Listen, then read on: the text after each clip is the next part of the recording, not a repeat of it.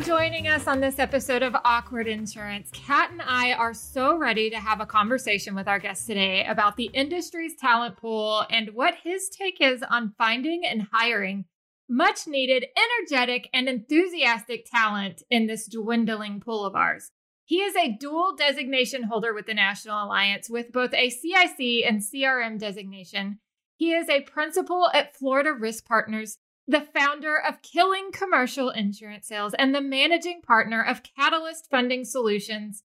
Also the author of the international best-selling book, The Extra Two Minutes, and a new book coming out on its way that I really want to talk about. Most importantly, though, he is the husband to his best friend and wife, and what I can only assume is an amazing father to his four children.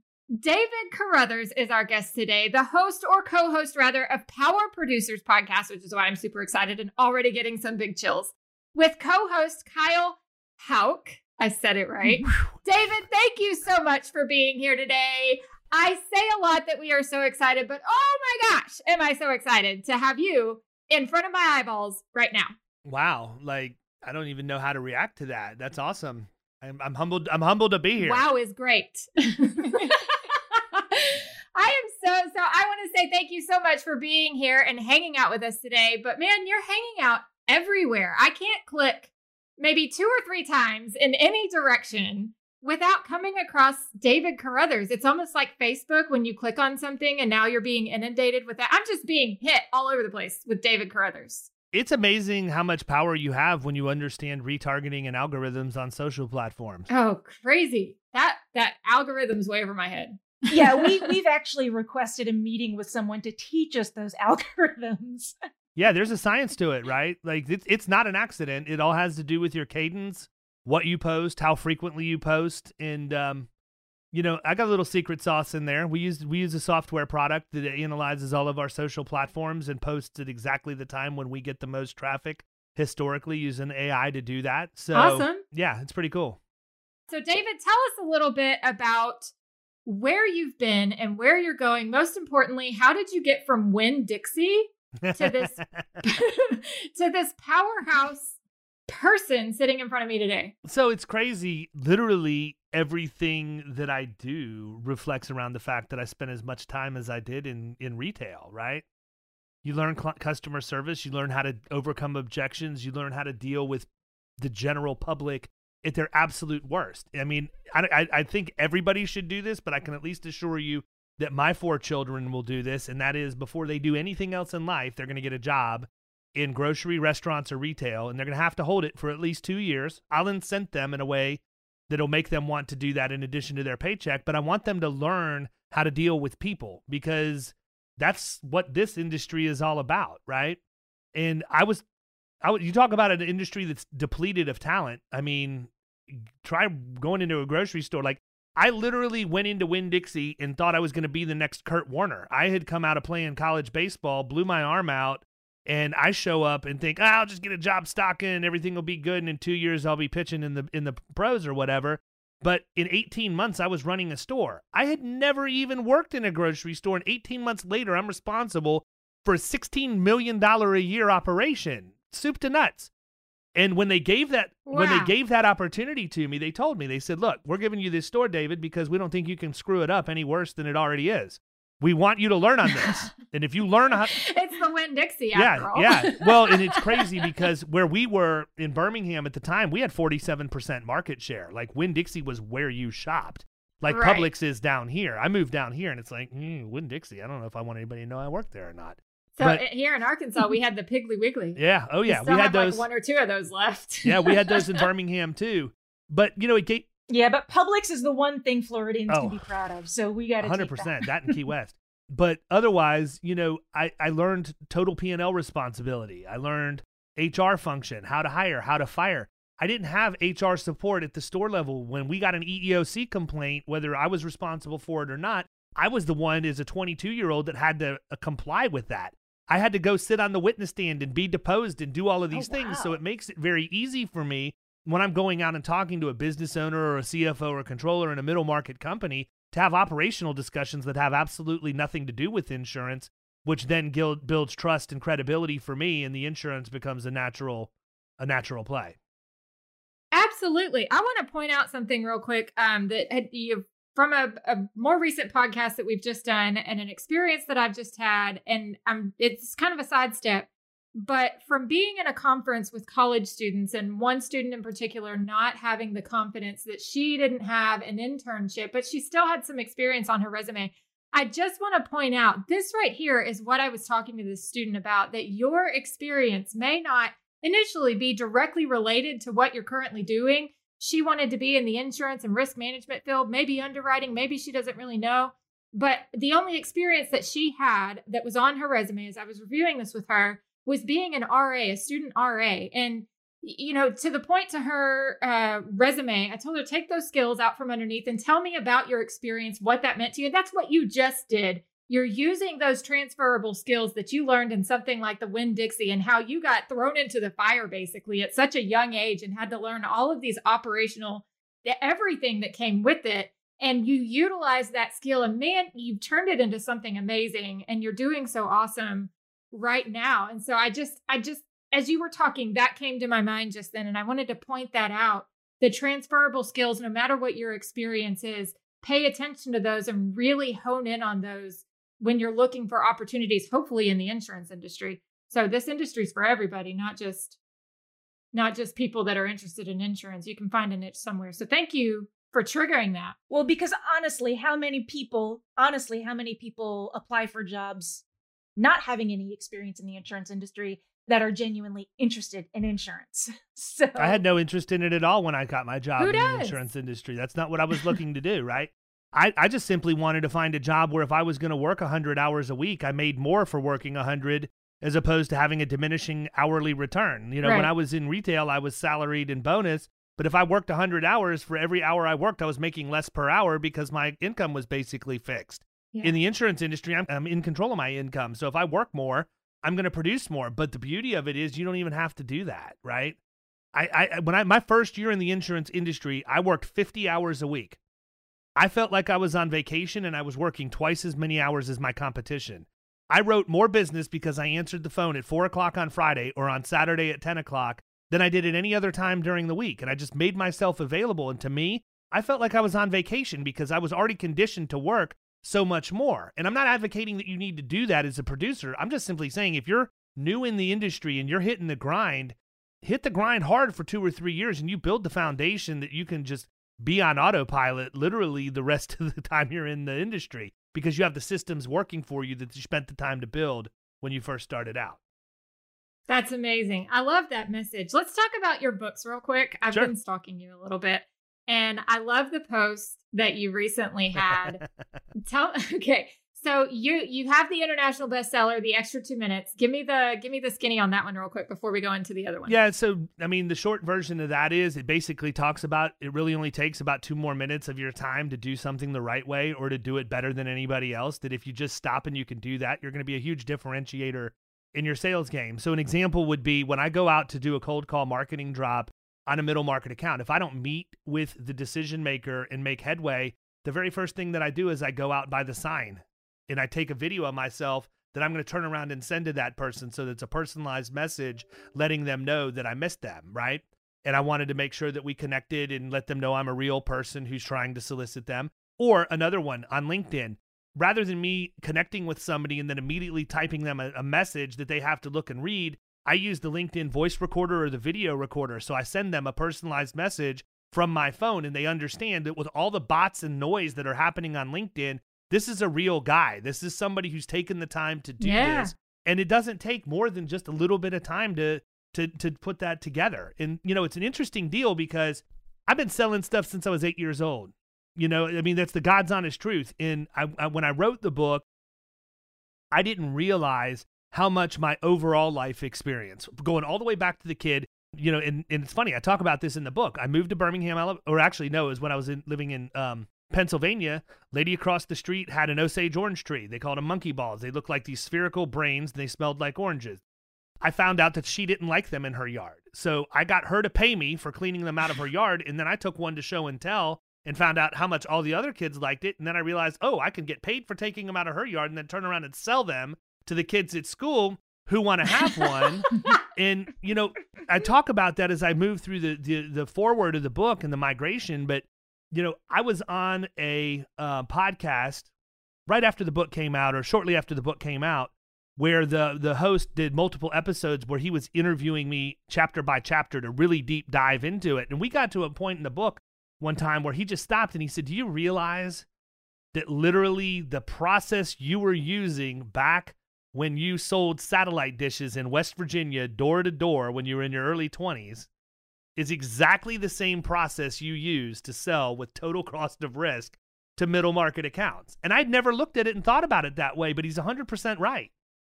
I just took something that I knew worked to sell and I modified it to make it work in the role that I'm in now. And it's been absolutely crazy, but it was a fun project to put that book together. I just sort of did it on a whim and really didn't think too much about it. And it kind of took off a little bit and I've had a lot of good feedback from it, but you know, I'm really actually more excited about the one that's coming out now. Yeah, absolutely. No, I, I love the premise of the book and I didn't know you had that one. I know about the one that's coming out, but I, I really want to get the extra two minutes. And I think it's probably just because I'm a mom and I tell my kids, like, if you just would have taken two more minutes to do this the right way, you wouldn't be so mad at me right now because I just grounded you, you know, from not, not doing what you were supposed to do, right? Well, that's exactly where the title came from, right? Yeah. No, that's awesome. So the new book you have coming out, I'm not going to give away the title just yet, but the, when I found out about it, it was because of a picture that you had posted of you, uh, you know, basically getting trashed by your kids with grass clippings and dirt.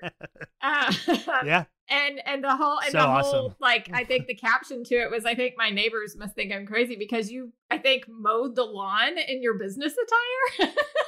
I did. Yeah. Tell us about the book and how how this uh, this hopefully imagery that we just set up for it, that you're like your kids were throwing dirt at your face and your arms and your shirt and you were just drenched in sweat. And man, it was awesome. So anything I do's got multiple layers to it. People think that they figured me out and then I go in a completely different direction and they haven't really figured me out. But um, you know, the title of the book's The Dirty one thirty, and it's sort of from the premise of you've got the seventy-five hard, you've got whole thirty, you've got all of these different challenges and things that are happening physically or whatever else, but there's never really been anything that sort of quantified a challenge around the behaviors for the sales process. And it's not even insurance industry specific, sales process in general. And so the premise is that one hundred thirty days is six months worth of working days. And if you can commit to something for that amount of time, you're going to build the basis to change the trajectory of your career really forever, right? And so there's going to be the theme one thirty throughout the book. There's all kinds of stuff that you need to do one hundred thirty of or whatever, but it's going to be a roadmap for anybody who's in sales to follow. And if they follow what we're talking about and maybe throw a little extra two minutes in on the side, it's going to be a big help for them. But what you're referring to with the video, um, you know, I, I visualized what I wanted the cover to be before I ever uh, got involved in, in writing the book. I knew what I wanted it to be. The only thing I didn't do that I originally wanted was I wanted to rip the sleeves out of the shirt, but I'm too cheap to do that. I didn't want to completely ruin the shirt. So I'm happy to report the shirt that we trashed is actually back in the rotation and crystal clean thanks to tri- Tide Dry Cleaners. But I wanted to set it up the right way, and I wanted it to look like that I had been out laboring and that I was dirty and sweaty and filthy and all of this stuff. And I'm like, you know what I'm going to do? I'm going to put on a white dress shirt. I'm going to go out and cut the grass in it. So it wasn't even that I was like cutting it in all business attire. I was, was wearing gym shorts and tennis shoes and then a white button-down dress shirt to cut the grass in Florida. And, you know, then I realized, okay, this isn't going to be enough. So we had a huge pile of dirt and grass clippings, and I do my best to include my kids in literally one hundred percent of what I do. I want them to be a part of the business. I want them to be a part of any of my other opportunities or things that I do. So I told Ethan and Caroline, this is your shot. I need you to, I need you to throw dirt at me. So of course, Caroline, my absolutely perfect daughter and youngest child, threw the first handful of dirt at me and immediately started bawling because oh, she thought she hurt oh, daddy. Oh, bless so her heart. I had to stop. I had to stop and console her. And then when you see the actual video that I posted, you can see she got over it pretty quick. So yeah, I let the kid, I, I was sweaty, filthy after cutting the grass, had the kids throw dirt all over me, put on a tie, photoshopped the tattoos on my forearms, and uh, the rest is history. That's awesome. I love that so much. So where can listeners find your book? Is it out yet? No, it's going to come out in the in the uh, first part of twenty twenty-two. If I get a wild hair, I may have it ready for, you know, by Christmas time, but I'm not going to hold myself to that standard. Yeah. Um, I'm just saying twenty twenty-two so that I can get finished writing it for all practical purposes. No, that's awesome. I can't wait for it. And I, like you were saying, you know, all the different fads that come out in terms of dieting and everything, the dirty one thirty, and then you've got your extra two minutes. So in my head, I was like, the dirty one thirty plus two. Yeah, there you go. It you is got very it. I, hey, I can sell a combo pack on Amazon now. Yeah. There you go. Dirty one thirty plus two. Here you go. Yeah, and I'm actually, pack. with that one, I'm going to do like a workbook slash journal that comes out with it because I want people journaling for those one hundred thirty days, talking about what they're planning on doing at the beginning of the week, and then sort of the recap, what'd you do good, what'd you not do good, and then putting out those activities and actually, you know, visualizing and seeing it that they've, they've completed what they needed to or that they didn't, so that we can push them to do better in the next week. So I have a question. Um, you mentioned producers and sales a lot. On this podcast in particular, we try to give a little bit of focus to account managers, support staff, the family behind those who are driving that business and the ones that keep all that business afloat. This book, and how motivational it sounds, to be honest with you, do you see that it's got any kind of market with account managers and sales support and all? So I will be unpopular and tell you, no, I don't think that it does have an application there, but what I will tell you is that I'm happy to talk about the family that keeps the business afloat as much as you want, because that is a major problem in our industry, in my opinion. I think that there's a gap between sales and service, and agency principles allow it to exist, and it's absolute garbage that they do. It shouldn't ever happen. So that's one of the reasons why when I launched Florida Risk, I decided that I would have a very clear path to equity for everybody in the organization as opposed to just the producers. Typically, partnership in a firm is, is reserved for the people that go out and produce. And in my mind, they are equals. And so there are very few zero tolerance policies at Florida Risk. One of them is if you lie or steal to me. The other one is if we fight with account managers and producers, I'll cut them loose, both of them. So, um, you know, we've built a culture around collaboration and teamwork. All of our meetings, you know, we have our segmented service and sales meetings, but we also have a sales and service meeting together every week so that everybody can air out whatever the issues are. And I mean, we're a, we're a family, so families fight sometimes, but it's not, it's not the same thing that I've experienced as I worked in other agencies prior to launching mine. That's just something that I believe in, you know, with the people that we have in, I don't want to call it back of house because that sounds bad, but in, in a support role more than a production role. Yeah. I lean towards the the terminology team members and teammates. I hate terms like managerial and and the front of house, back of house, all of that. So, I mean, they're all front of house. You, they're, your right. clients are calling them every day just because their faces aren't in front of them. So, yeah, no, thank you for that. Thank you for explaining that that culture, building that culture and protecting that part of your your team and what you're growing is important to you. As an account manager and where most of my experience is, sometimes I feel like we're the the forgotten kids of the industry. So thanks. Thanks for putting that in the forefront and letting us know that that's one of your serious no-nos. Oh, it is. Yeah, absolutely. And I mean, we try to encourage them as much as we can and, and include them as much as we can. So, you know, my C S Rs and account managers are always welcome to go on appointments. I encourage the producers to take them. I think that, you know, for any other reason, uh, lack of any other reason, they're more thorough, right? right? Producers miss stuff. They're not good note takers. They don't necessarily hear because they like to speak.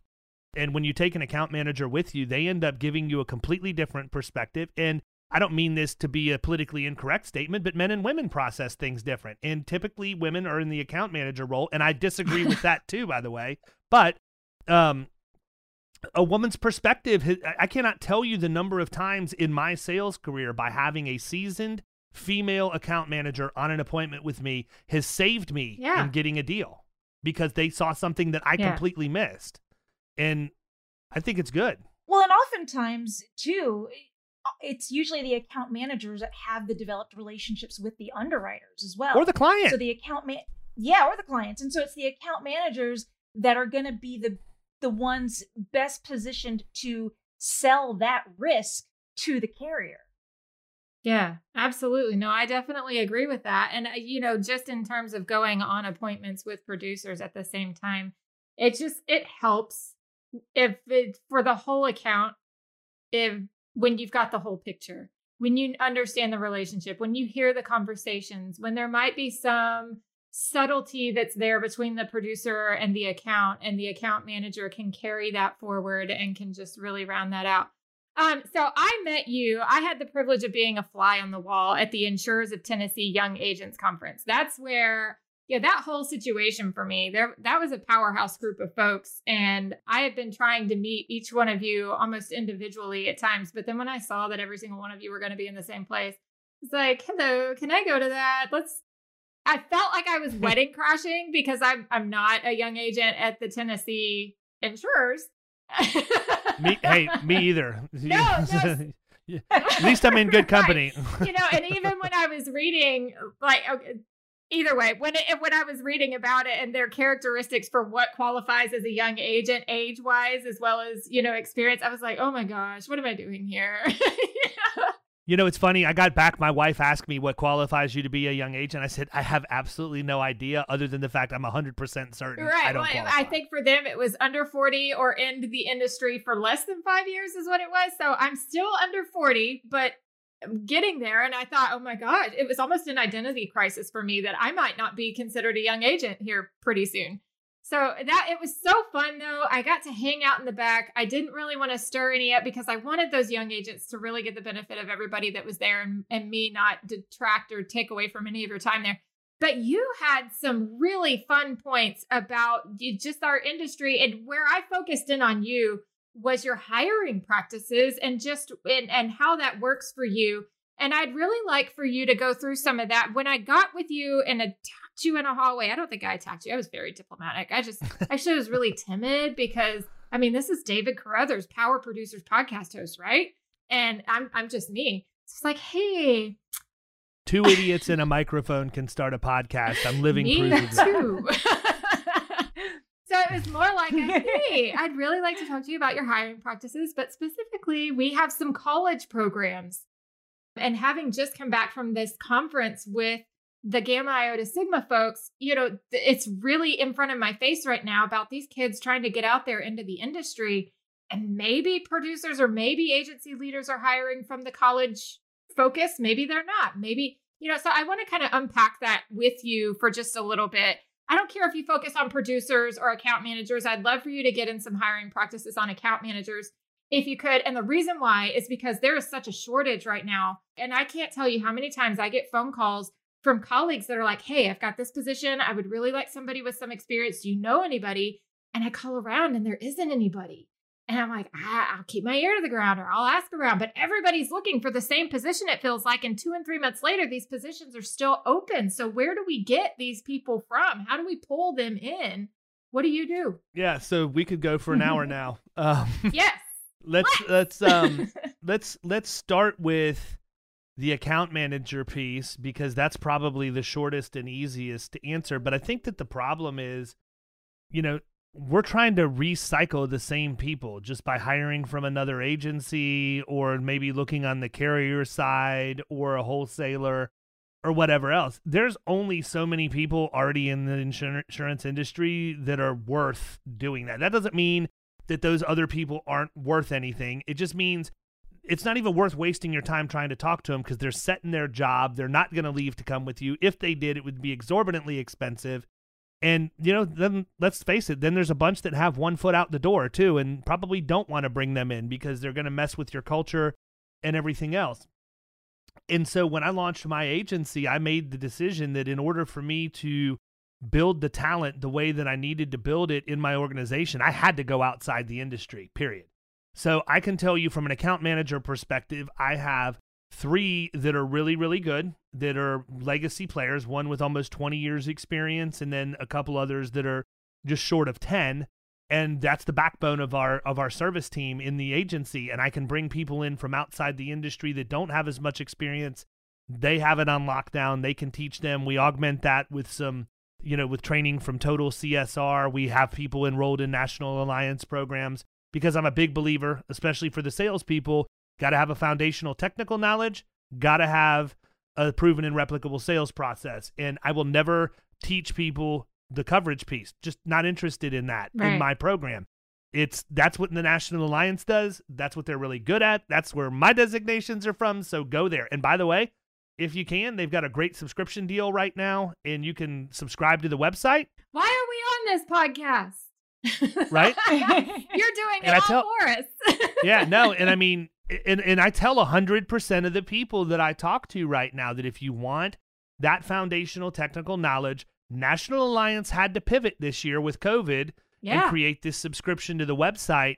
And you can now go get that education for a fraction of the cost, or actually about what it would cost you to take one module if you had to travel and stay at the hotel. Right, absolutely. So now you can get the whole thing for seven hundred bucks. It's insane. Yeah. How are you guys making any money? I don't know, to be honest with you. Right? We're, we're not yeah. the money people, so. Yeah, so, but, but I mean, that's the deal. So we, so we run people through programs like that, but I'm gonna tell you guys, the hack is if you're looking for really good account manager candidates, look for bank tellers, look for office cashiers from retail uh, locations, because they're all, they're detail oriented and they're gonna pay attention. And look for paralegals.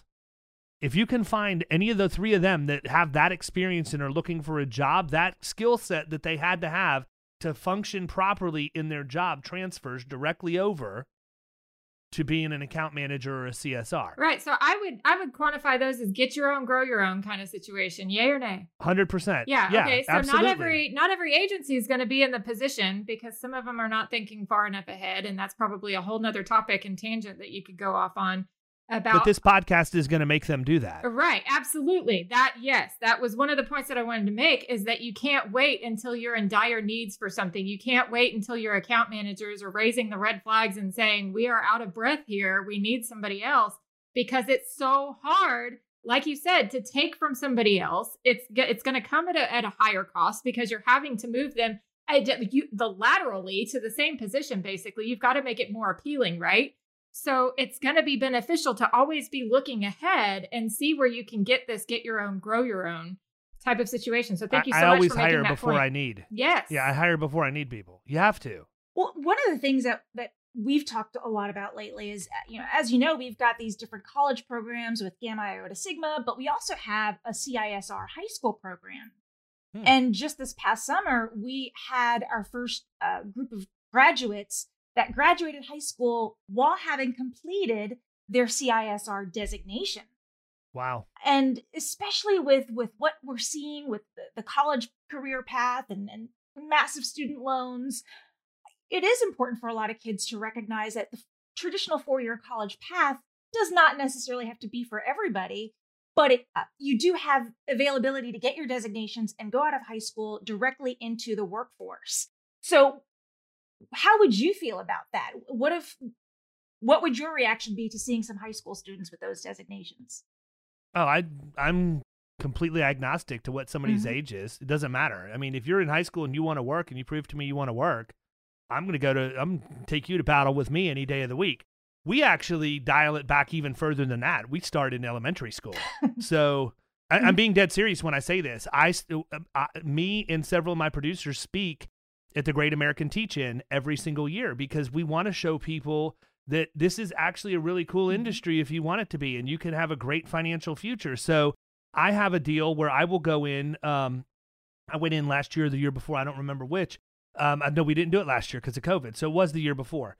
And one of my kids had me come in, and I actually got the pleasure of speaking to one of my kids' classes. And I went in and I talked to them about how to build passive revenue streams in the insurance industry. These kids are in like fifth grade, right? Wow. And but what we That's did, awesome. and, and I, now I dialed it down a lot, but what we did was we created a website for a very simple insurance product that I have a contract with that company. And we created a quote bind issue landing page. And I sh- showed them how you drive traffic to that. And the quid pro quo was that if they were good and they paid attention, that I would donate one hundred percent of the revenue that we got from that specific landing page to their classroom. And we were able to buy them a dozen Kindles. Oh my goodness. Awesome. So I want kids to see, like, remember when they're, when they're getting into high school or going to college, hey, who was that guy that came in and built that website and we got the mm-hmm. Kindles? What do you, that was insurance? Are you kidding me? And it's like when we go after college interns, like that's a huge deal for me. We have an internship. We we try to have an intern every summer, um, and I don't look for people that are in insurance and risk management. I want marketing interns. Because if I can find somebody with marketing chops that wants to do that, I can show them the really fun side of the insurance industry. Let them market, let them play to their strengths. And then before they even know it, I've backdoored them into a producer's role, you know, so that they, they realize, oh my gosh, I can make this kind of money just doing what I really like anyhow. And so, you know, whether it be Florida State or um, South Florida, are the two places we typically pull from. When we pull those people in, they're, they're marketing interns. I have a relationship with the university. I have to fill out evaluations and grade them and everything else. But when they walk in the front door, I tell them, look, I know you real, you probably thought you were coming to a marketing internship, but I'm going to let you know I'm, we're getting ready to change your life. This is so much more than that for you. We're going to have you start, and you're going to build an entire vertical market for our, our company. And you're going to do it from soup to nuts. I'll be here to oversee it. We've got a knowledge base that we've already built out because we've done it before, but we teach them everything from website landing page creation to graphic design to content uh, curation, search engine optimization, some coverage stuff, but we want them to get the marketing stuff out of the way. And, you know, we have built two very successful vertical markets, Florida Wedding Insurance and Florida Fitness Insurance, with college interns. And then the offer is that when you graduate, if you want to come back, this will be your baby. You can have this. You can run this, and I will pay you your share of the commission. And they, they walk in the door, and, and many times, in, in both of those cases, those two things are cash flowing enough. I don't have any risk in bringing them in because I've got enough money to cover whatever I have to pay them and then some. That's awesome. I don't know what to say. I'm speechless at the moment. I mean, I, I'm just thinking, wait, you're an insurance agency? Because that is... you know, so much uh, more comprehensive than what you see most agency principals get involved in. So, okay. That's because I like marketing. I don't like insurance. Where did... I like to market. Okay. I, I just said that I was speechless. My brain kickstarted again. Where did this vision start for you? Because this, I mean, I'm still like, how'd you go from Winn-Dixie to here? And yes, I hear about the transferable skills. But, but like she said, and you're an insurance, like what, where did this vision start for you? How did you? I'm, I'm an entrepreneurial person. So if there's an opportunity, I'm going to seize it. That means that nine out of ten times I make really bad decisions, but I course correct, cut bait, and stop doing that. Right. But the one out of ten that say that three times fast. Yeah. The one, the, the one out of ten that hits is usually a home run. So I just keep trying new things and doing what I can to innovate. And, you know, I think that's really just the fact that I enjoy playing with different mousetraps all the time and seeing what I can do to change the game. And, you know, I've never been somebody that's going to follow the lemmings over the cliff. If I see the industry going left, I'm going to immediately go right because I don't want to do what they're doing. I know that if I forge ground that nobody else has attempted to conquer, then I'm going to ultimately come out with much better results. I mean, it might be an easier path for me to do things the way they've always been done, but that's not fun. You know, that doesn't breed the culture that we have here at this point. We have an extremely entrepreneurial culture where people are encouraged to think for themselves. And I listen. Number one, first and foremost, agency principals, if you're listening to what I'm saying right now, listen to your people. We have a massive problem of control without collaboration. We have the old guard that's got one foot out the door that doesn't want to listen to the millennial. And meanwhile, all they're doing is screwing their multiple or their ability to get bought out through distributions by their existing team. Listen to what these people have to say. You will learn more about marketing and messaging that's going to carry your agency to the next decade or two decades if you just stop and realize you don't know it all.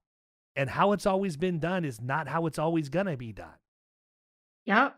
And I think that's huge. And one of the themes that we've noticed and we've touched on a little bit earlier is that there is a huge age problem within the industry. Most of the experience is aging out. And I, I remember where you, well, when you guys were saying what qualifies you as a young agent, well, relatively speaking, what's considered young in this industry, right? fifties uh, young is probably a little bit exactly. And and a lot of people just rest on the their laurels on the volume and, and years of experience they have, as opposed to the diversity of experience that they have. So I think that's one of your, the great things that you have uh, in, in your, you're helping to kind of bridge that gap, expanding outside of just the way that things have been done. Yeah, one hundred percent. The one thing that everybody always gets their mind blown with unequivocally every time I talk is how we hire producers, because the way that we hire producers is so outside the box that people short circuit when they hear it. But then it makes so much sense. They're like, why didn't I come up with this on my own? Right. Let's talk about how you hire producers here in just a second. I have one question that I want to ask you. As you were going into your tangent about getting agency owners, agency principals to listen, and, and because we do, again, we shift towards the account manager just a little bit. If you've got, if if I've got a cat, you said agency principals listen to me, account managers listen to me, or listen to David rather, about the question I'm going to ask. If you've got an agency principal that's just not listening, do you have any advice about how you how to get your principal or your agency leader or somebody to listen to you and shift their mindset just enough to where we can, you know, kickstart their brains? Yeah, absolutely. Well, I think part of it too is that many of the people that are in the younger generation are too timid, right? And they, they, they're afraid that they're going to get shot down. So they don't put themselves out there to ask the questions. Now, you don't have that problem with somebody I wouldn't say problem. You don't have that phenomenon as much with somebody who's a producer, because they're of the mindset that they're going to go out and talk to strangers and everything. But if you look at who the account managers are, they're not producers. And I don't mean that in a negative way. That's just not what their skill set is. Right. They're used to talking to people over the phone. They're used to, you know, dealing with people over email. And they do a really good job at what they're doing, but it's just a different skill set. And right. so if if you're talking to the account manager about how are you going to get your point across, The the first thing I would say is try. Like, have you even tried that yet? You know, don't just automatically assume that somebody's going to squash you. Now, in many cases, they very well may, and you may need to go back and retailor your message to get their attention. But, you know, I don't think that anybody out there, no matter how controlling an agency principal is, if if somebody came up to them and said, hey, look, I've got an idea. I'd really like to share it with you. Would you give me five minutes of your time? If you're an agency principal and you can't do that, like, seriously, we need to just get a giant dunk tank in Austin and invite all of the account managers in and stick that guy in the middle of it and throw softballs at it all day until he's tired of getting drenched. And then maybe we can change the thought process. But I think that's the first thing is you've got to be willing to take the step and put yourself out there and try. If you do that two or three times and you're not getting that person's attention or they're not giving you the time that you need, go find a, another agency to work at. Okay. Yeah. We've already established sure. there's a shortage of talent in this industry. Don't reward them by sticking around. Exactly. Yes. Thank you for hitting that point. There may be a shortage of talent, but there's not a shortage of opportunity. So, okay, let's, now that we, I got that out, let's talk about your, your hiring strategy for producers. What blows people away, David? Yeah. So the deal is, um, we all know you you got to grow them on trees for all practical purposes. They, they, they, they, they're homegrown. And so I feel like, again, in order to be successful in the industry, you have to have technical ability. You have to have sales ability. The most successful producers that I know are hybrids, right? I'm a good salesperson. I'm confident in saying that. I'm not arrogant in saying that. I, I've proven it. Numbers don't lie. I'm also really good technically, thanks to the National Alliance. You know, I've got my C I C, I've got my C R M. That's what makes me deadly at the point of sale. I can do the sales stuff that I need to do to get in front of somebody, but then I will also slice and dice everything I need to about the insurance program and the total cost of risk and all the other things that we talk about when I get there. You're not going to find that hybrid just walking around the streets, because those people are really successful producers. They've either got equity, because their agency principal is progressive in their thought process and they got the golden handcuffs on early enough, or they're entrepreneurial like me and they just get irritated and leave and start their own agency. But in my mind, good producers are not walking around looking for a job. They're not good producers, okay?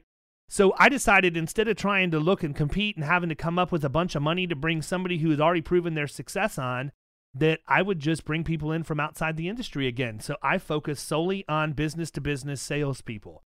If you sell payroll, if you sell credit card processing, office supplies, office equipment, I T services, any of that stuff where you don't have a residual income, I want you to come be a producer for me. I will teach you how to do that.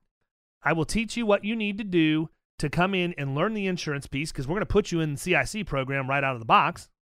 And then we're going to teach you the sales process that we use for prospecting and marketing and all of that stuff internally. That's awesome. But I want to bring those people in because of, uh, number one, they most of the time are working for a Fortune five hundred company and have had stellar sales experience and training. They're not afraid to go out and knock on doors. All I need to do is teach them my my stuff. So we start the relationship very informally. It becomes a referral relationship. I might go and meet with one of my clients and say, hey, I haven't asked you this before, but who's your payroll rep? Who are you buying payroll from? And they'll tell me, and I say, would I get along with that person? And if they say yes, I ask them to make an introduction, and we go and we have a cup of coffee and we talk.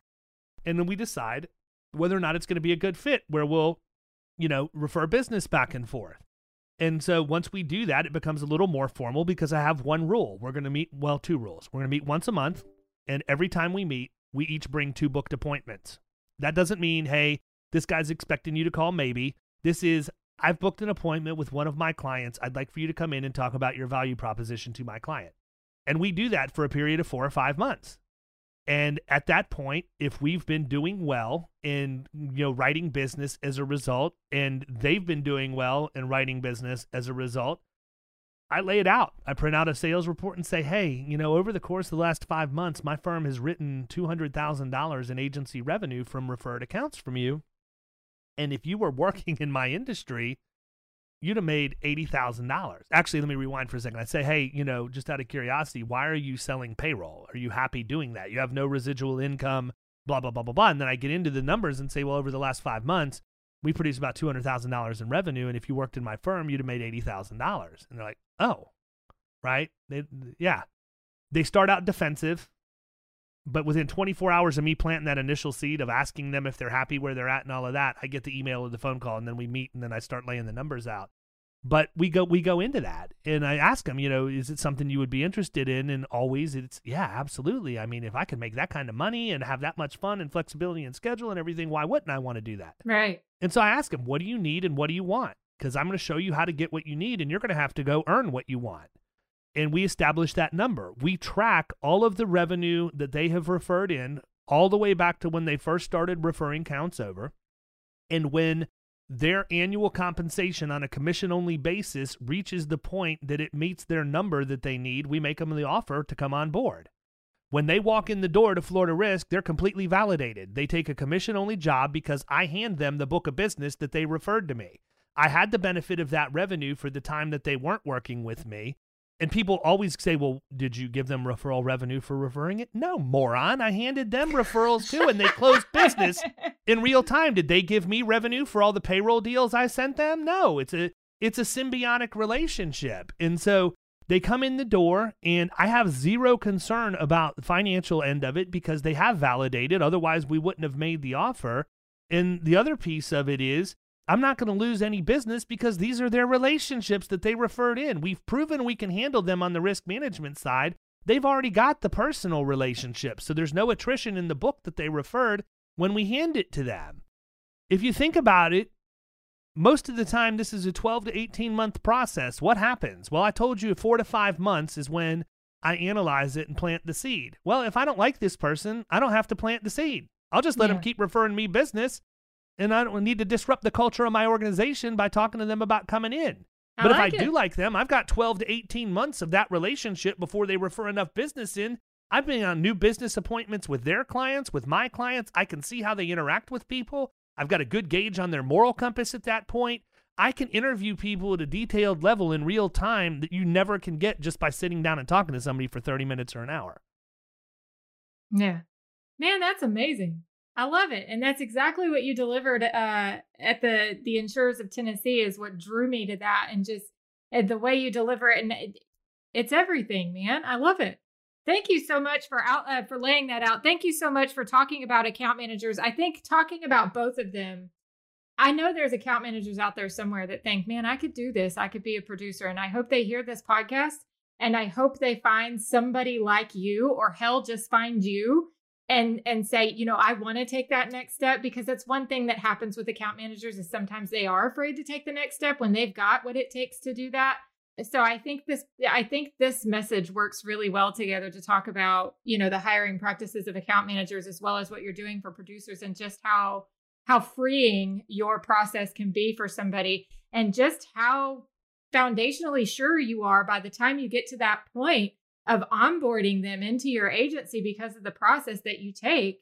You know, if there's an agency leader out there that's struggling to figure out how to bring more talent into this industry, and they're constantly pulling from the same pool or find trying to find like-minded people for the industry, you know, the plan and the thoughts and the thinking outside the box that you just brought to this conversation is everything. So what's next for David? You've got so much motivation. You've got a book that's coming out. You've got all vacation. These big ideas. To where? Haven't thought that far in advance yet. I honestly don't believe it's ever going to happen. Right. I'm seriously watching you, uh, you know, through this, this interaction right now. And you've got so many wheels spinning, I can tell, but you're staying focused on our conversation at the same time. I can tell your directions over here and over there and down there. It's amazing what you're doing. Uh, so that's why, you know, what's next for, for David? You've got so much going on right now. In all transparency, and I share this because I know there are people out here who need to hear this, but Um, I am all over the place, right? But I'm diagnosed, yeah. like officially diagnosed with A D H D. They didn't, you know what the cure was for that when I was a kid? A switch or a wooden spoon or a yardstick or whatever my parents could find to right. break it on my rear end. We didn't have Adderall back then. And so I'm supposed to actually take that. And the reason why I always have so many projects that are going on simultaneously is because I deal with that affliction one hundred percent of the time. I don't, I don't medicate for it because I feel like it takes me off my edge when I'm selling. So for me, my normal world is having fifteen things go on at once. I have to have that or I just, I can't live. I don't feel right. And so I tell people it's like an, I'm an air traffic controller. There's fifteen planes and I'm going to have all of them landed exactly like they needed to be. But if you come into my office and you start freaking out because you see fifteen planes, you know, going around, get out because you're going to distract me. I would be so ineffective if I only had one thing to concentrate on every day that I would never, I would never make it in this industry. I, that's why I have so many things. Yeah. It's, it's funny that you say that because we've actually just had a series of episodes in talking about the different cognitive differences that you can have in this industry. For instance, I also have A D H D, you know, but I have the A D H D type I, where if there's too much going on, I shut down. And so, especially because we do have a, a good part of our listeners are college and high school students, and we want to give them that encouragement to let them know, hey, this is a great industry, regardless right. of there's all the different ways that someone's brain can brain can operate. And the insurance industry does have a home for you, regardless of what that function looks like. So I'm so glad that you brought that up. Right. No, I'm actually really glad that you brought it up too, because it it just goes back to this message is going to be received by more than one person that can say, I have A D H D too, and I can be just as freaking awesome as David Carruthers is. And, and you know, and, and make something. And it's okay if there's fifteen planes flying around. I can see your planes flying. Like I felt it. I can see your planes flying. But I'm I'm the type that I'm like, I like to have fifteen planes up in the air too, because I'm going to get bored at any split second. And so I need another, I need another plane to catch my attention and be like, hey, come over here and fly with me. Um, so no, that's awesome. Thank you so much for being with us today. You guys, if you're listening, go to Power Producers Podcast, because I'm honestly sure that you're probably already there. But if you're not, please go subscribe to that podcast because it's simply amazing. Even if you're not in the producer role, there's so much energy that you guys bring that it's just like, I don't care if you listen to the whole podcast or not. fifteen minutes with you on a podcast is enough to get me going. I don't even need a cup of coffee. So listen, the fact of the matter is it'll get you inside a producer's head and might yes. make you more effective in your communication because I am pure producer. Absolutely. And I am an advocate for everybody needs to be communicating on every freaking level. I need to know what my producers are doing. My producers need to know what I'm doing. I need to be involved with my agency principal and some of the decisions that he's making, at least to be a fly on the wall so that I know how what I do impacts him and how what he does is going to change me. So, you know, I just, I, I love communication on every single level, and having all different types of podcasts is where it's at too, because when you don't get to be a part of those conversations in your industry or in your agency, I'm sorry, not industry, but in your agency, you can be a part of those conversations somewhere else and learn how to have those conversations within your agency and transform your own culture. So David, thank you so much for being here today. I cannot wait to see what you do next, and, and just watching every move that you make, because it gives me so much energy to keep going myself, even though we're on completely different paths. Man, I just want to run alongside you sometimes. Truly my pleasure. I really appreciate y'all having me on. Privileged to be here. Absolutely. Thank you. Thanks for hanging around for another awkward conversation in insurance. Stay tuned for new episodes from Awkward Insurance wherever you listen to your podcasts. And be sure to check out the National Alliance on Facebook, Twitter, LinkedIn, or at S C I C dot com. Now go forth and be awkward. Toodles! Toodles!